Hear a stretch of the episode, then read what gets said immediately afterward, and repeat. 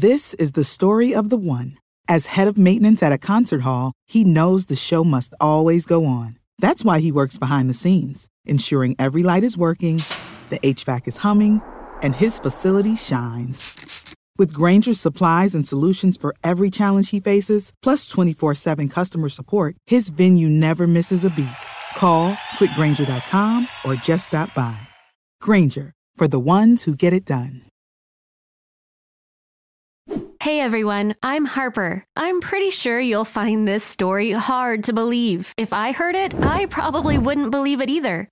But I know that it's true because it happened to me. My mom had a difficult time when she was pregnant with me. She had to stay in bed for seven months because of the risk of miscarriage. As a result, she refused to have another baby, even though my dad wanted to. After I was born, they both used all their time and energy taking care of me. They organized their life around me. I'm not complaining about it because I had a great childhood and adolescence, but I wish they had some other interests too. Two and a half years ago, I moved to another city to go to university. After I left, there was a huge hole in my parents' lives. For 18 years, I was the center of their universe. They had no idea what to do with themselves after I left home. First, they got a cat, then a dog, then a parrot. My mom started taking art lessons. My dad started playing golf again. But none of it was enough.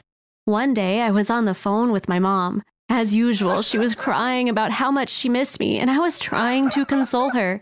All of a sudden, I had a great idea. Mom, what about adopting a child? If you're really missing taking care of a kid, maybe you could adopt one. This time it could be a boy. You already raised a girl. It would be a new experience. The first thing she said was, Sweetie, I'm too old to be taking care of a baby now.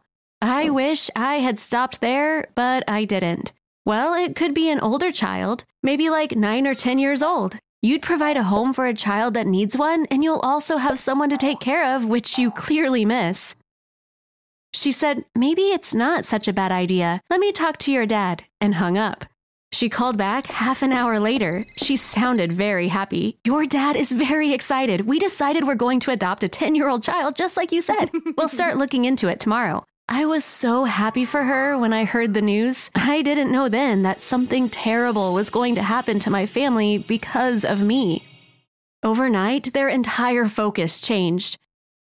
They contacted the necessary governmental agencies right away and dealt with the bureaucratic stuff. They went around to foster homes. They talked with officials who deal with adoptions. Now, whenever my mom called me, this is all we talked about. Finally, they reached the most exciting part. They were going to start meeting children that fit their criteria and then choose one to adopt. One day, I was sitting on a bench on campus, relaxing in the sun. I got a text mm. from my mom. I mm. opened it and saw a photo of a cute but shy boy smiling at me. Below the photo, it said, Hi, I'm your new brother, Beckett. Nice to meet you. I called her immediately. She was so happy. She said that when they first saw Beckett, they knew he was the one they were looking for. He was so mature for his age. They didn't want to miss their chance with such a great kid, so they started the adoption process right away. My dad was so cheerful now that he had a son. He's a perfect fit for our family. We'll give him all our love, he said, and I teared up. I got so emotional because I'm very close to my parents and I had missed seeing them so happy. I met Beckett via FaceTime. He really did seem like a good kid. I was going to visit them after I finished my exams. I wanted to bring a gift for Beckett. I asked him a bunch of questions to find out what he liked, but he wasn't very talkative. I felt like I was making him uncomfortable. Maybe he didn't like talking about himself. So I ended up just buying a game that I thought any kid would like. I met him a month later. But I was disappointed after spending some time with him. He was so arrogant, which is something I really hate. What my parents saw as mature behavior felt so irritating to me. I thought maybe he'll grow out of it to make myself feel better. Next morning, something weird happened. I was staying in the guest room because my parents had given my room to Beckett. This room had its own bathroom. I took a shower in the morning, then I was going to brush my teeth, but realized I left my toothbrush in my bag. I opened the bathroom door and I saw Beckett standing right there. Thankfully, I was wearing a bathrobe. He got so nervous and stammered, trying to say something.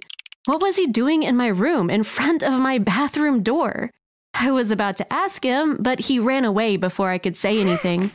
I didn't say anything to my parents because I didn't want to upset them, but I was suspicious.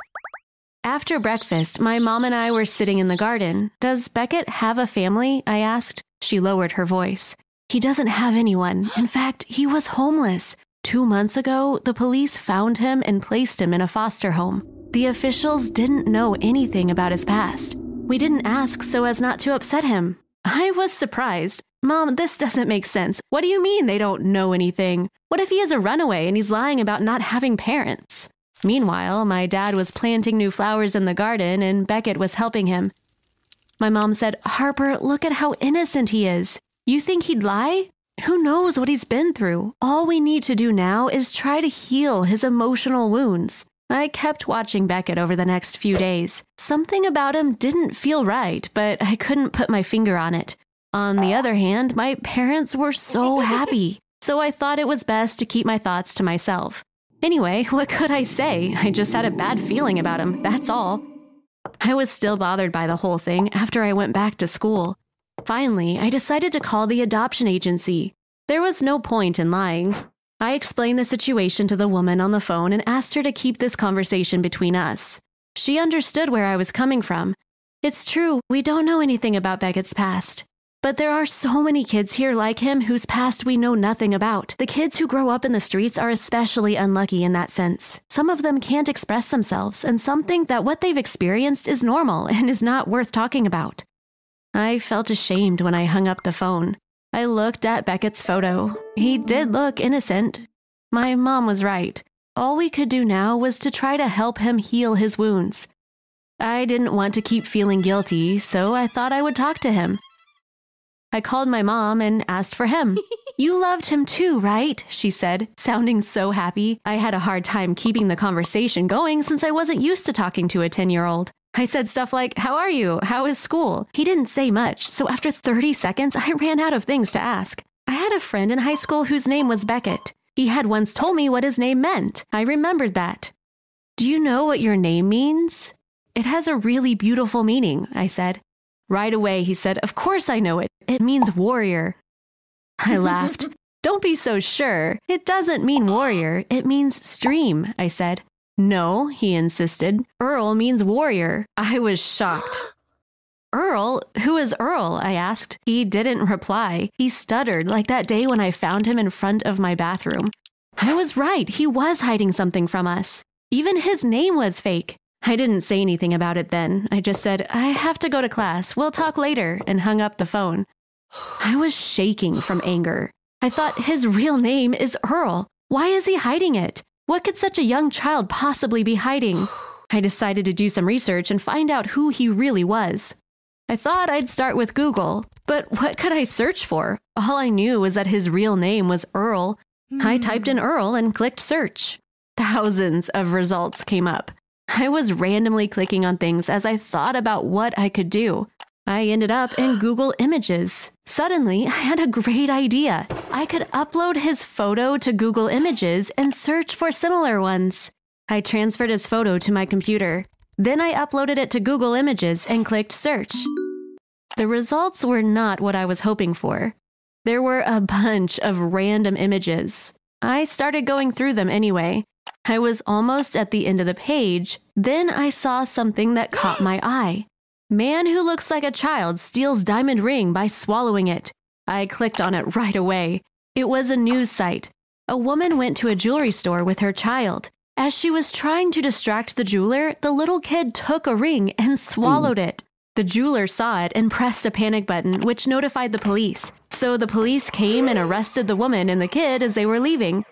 The part that interested me came after this. When the police interviewed the kid, they found out he was actually a 29 year old man. Apparently, he had a condition caused by a growth hormone deficiency. He stopped growing at 10 years old.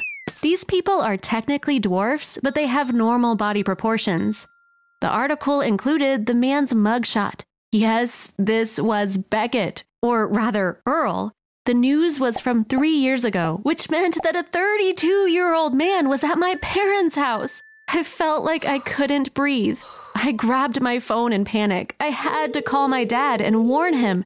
Then I thought, well, what is he going to do? Is he going to drag him to the police? He's not a boy, but a 32 year old criminal. He could do anything. So instead of calling my dad, I called the police. That was probably the longest day of my life. I told the police what happened. They went to our house and were able to arrest the man without incident. I visited my parents that evening. Thankfully, everyone was safe. My parents were trying to get over their shock. This Earl guy was already in jail. We don't know what he was planning to do. Either he was going to live there as long as he could by pretending to be a boy, or he was going to steal something and then run away. We'll probably find out the reason during his trial. We don't think that this was his first time pretending to be an orphan. The trial should also reveal whether he had other victims. Sick of being upsold at gyms? My guy, you're currently a base member. For $90 more, I can upgrade you to our Shred membership. For 130 more, you'll be a Swole member. And for just $300 more, you'll reach Sweat Platinum. At Planet Fitness, you'll get energy without the upsell. Never pushy, always free fitness training and equipment for every workout. It's fitness that fits your budget. Join Planet Fitness for just $1 down and $10 a month. Cancel anytime. Deal ends Friday, May 10th. See Home Club for details.